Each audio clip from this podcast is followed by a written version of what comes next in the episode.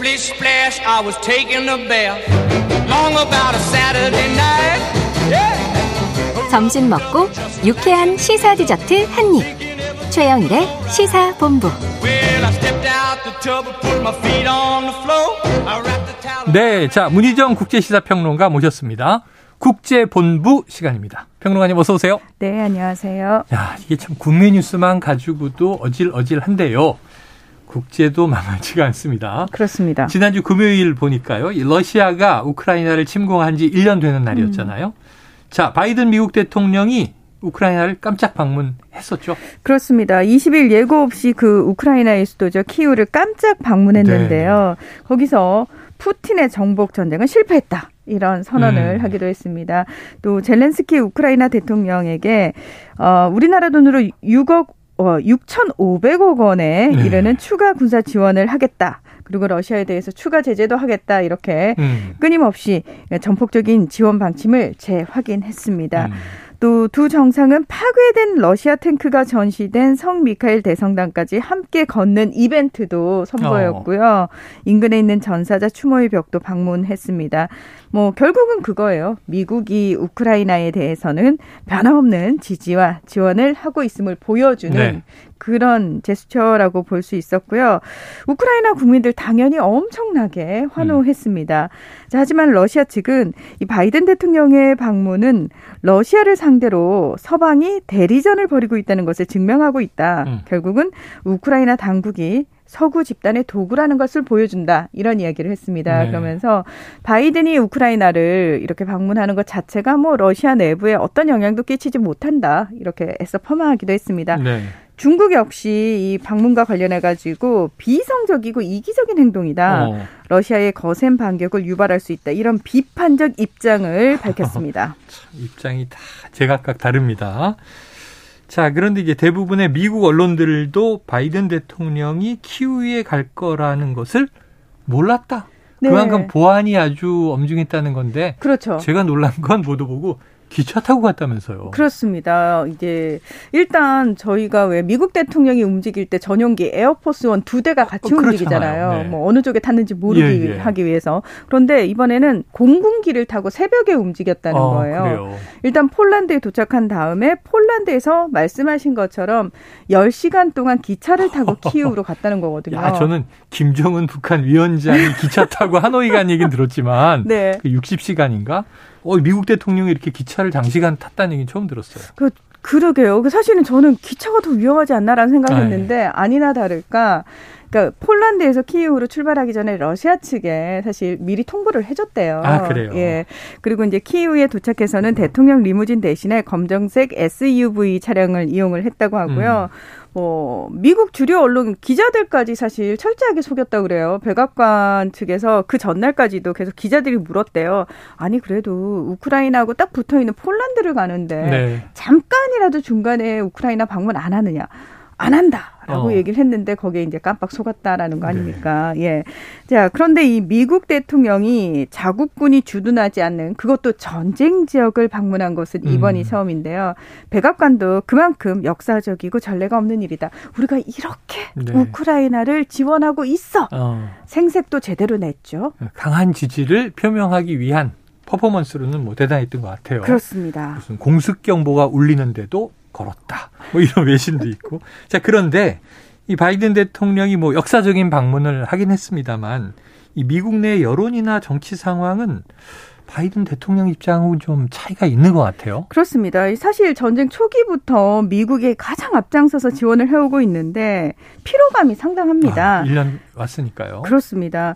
이월 입소스의 여론조사 결과를 보면요. 우크라이나에 대한 군사적 지원을 지지하는 미국민이 지난해 사월에는 칠십삼 퍼센트였는데 네. 이번에는 오십팔 퍼센트로 많이 떨어졌네요. 그렇습니다. 그리고 왜 하원에서 다수당이 된 공화당 뭐 지난해 중간 선거 때부터 우리가 다수당이 되기만 해봐 네. 우크라이나 지원 확 삭감할 거야 라는 어. 식으로 얘기를 하지 않았습니까? 예.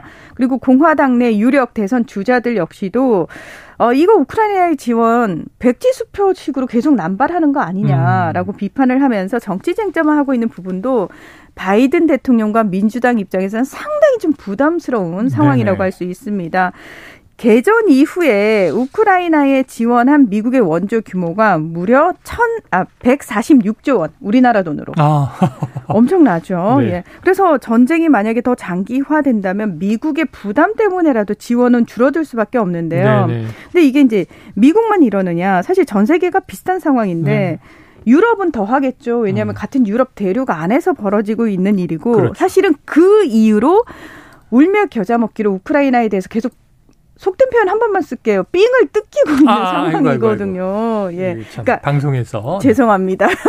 그러니까 그 정도로 이제 우크라 원치 않는데 갈취당했다. 뭐 이런 그렇습니다. 표현이네요. 네. 왜냐하면 유럽도 아마 분위기를 기억을 떠올려 보시면 개전 초기만 해도 난민들 막 적극적으로 받아들이고 맞아요. 왜냐하면 전쟁이 이렇게 길어질지 몰랐거든요. 어. 예, 그리고 도와야 한다. 같은 유럽인이다. 이 동질성이 많이 강조됐는데 사실 몇 개월 지나면서부터 유럽이 직격탄을 맞지 않았습니까? 네. 인플레 부터 시작해서 에너지 가격 급상승까지 맞아요. 본인들도 너무 힘들어지니까 음. 야, 언제 전쟁 끝나나 이 얘기가 상당히 많이 나오고 있다라는 겁니다. 음. 프랑스의 마크롱 대통령은 아예 공식적으로 평화협상해야 된다. 아, 그래요? 예, 그런 식의 얘기를 계속해서 꺼내놓고 있고 사실 지난 이십오일 독일 수도인 베를린에서는 오만여 명의 시민들이 독일이 우크라이나에 무기 지원하는 것을 음. 반대한다.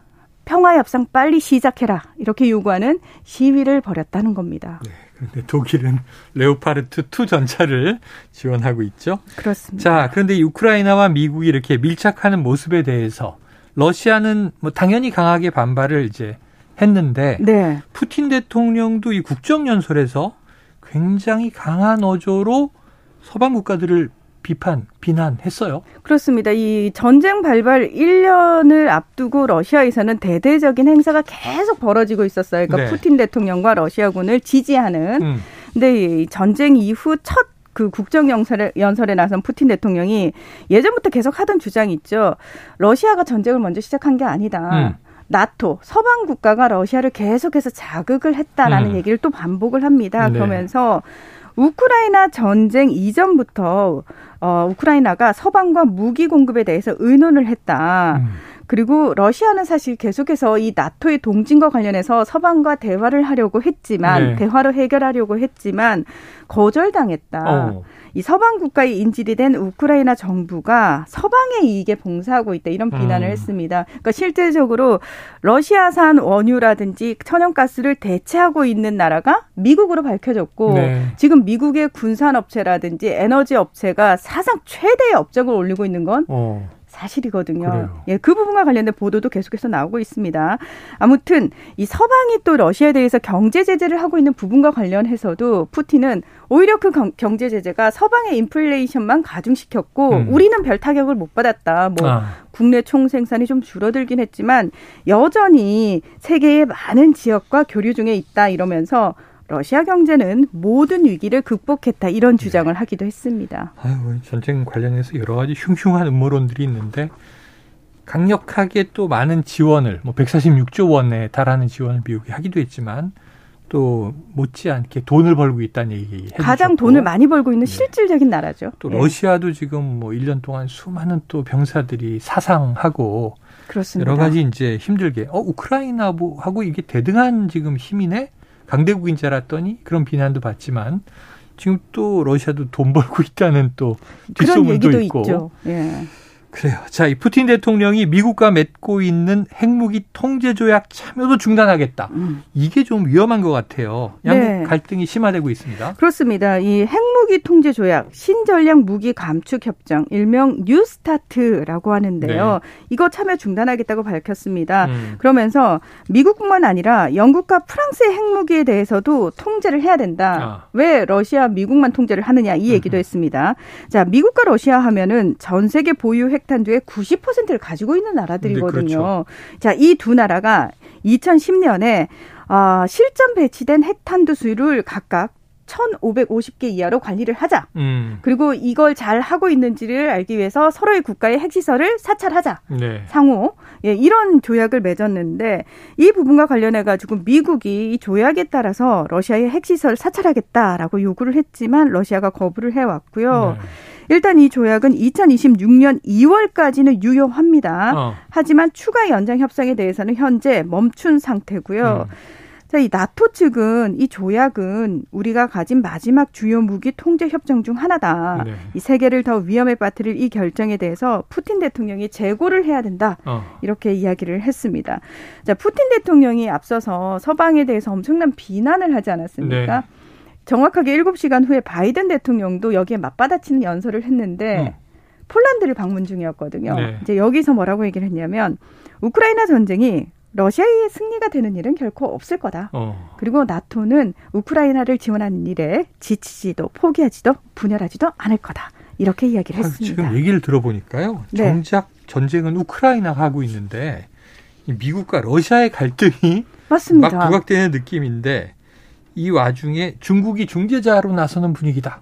그렇습니다. 어떤 역할을 하고 있습니까? 자, 원래는 전쟁 초기부터 튀르키예, 당시 이제 터키죠. 네. 터키의 에르도안 대통령이 중재 협상을 주도를 했죠. 그런데 아. 얼마 전에 대지진이 있지 않았습니까? 대재난이 왔잖아요. 그렇습니다. 네. 그래서 사실상 외교에 신경을 쓸 여력이 안 됩니다. 음. 자, 그러니까 이제 중국이 굉장히 기회를 잘 잡은 게 뭐냐면 시진핑 연임 사 년임을 딱 결정을 하고 나서 음. 시진핑 주석이 제일 신경 쓰고 있는 부분이 국제사회에서의 중국의 영향력 부분입니다. 네. 그걸로 좀 제대로 자리매김을 하겠다라는 의지가 보이는데 음. 지난 십팔 일에 독일의 미넨 안보회의에서 네네네, 이미 있었죠. 왕이 중앙공산당 중앙정치국 위원이 중국이 우크라이나 전쟁과 관련한 평화회담을 중단할 것이라면서 곧 입장문을 내겠다라고 예고를 했어요. 음. 자, 그리고 바이든 대통령이 우크라이나를 방문하고 나서 곧바로 왕이 위원이 모스크바에서 푸틴 대통령을 만나서 협력을 네. 강화했습니다. 음. 자, 그리고 이십사 일 중국이 우크라이나 위기의 정치적 해결에 관한 중국의 입장이라는 글을 통해서 중재자를 자임하고 나섰습니다. 네. 뭐 열두 개 항으로 구성이 됐는데요. 그동안 중국 정부가 주장해오던 그 내용의 종합판이라고 할 수 있는데 이제 조금 눈여겨볼 수 있는 부분이 핵무기 사용과 핵무기를 유용한 위협을 반대한다. 네. 이 내용을 담았고요. 그리고 러시아를 향해서 우크라이나와 대화할 것을 촉구하는 내용이 좀 새롭게 담겼다. 이런 부분들을 눈여겨볼 그래요. 수 있습니다. 자, 그 이후의 외신을 간단하게 보면 바이든 대통령이 이건 러시아를 거드는 평화협정이다. 비난을 했고. 그렇습니다. 어떻게 될지 지켜봐야 되겠습니다. 자, 여기까지 국제본부 함께하겠습니다. 문희정 국제시사평론가였습니다. 고맙습니다. 네, 고맙습니다. 예, 최영일의 시사본부. 자, 이월 마지막 월요일에 준비한 내용 다 전해드렸습니다. 저는 내일 이월의 마지막 날 낮 열두 시 이십 분에 다시 찾아뵙도록 하겠습니다. 지금까지 청취해주신 여러분 고맙습니다.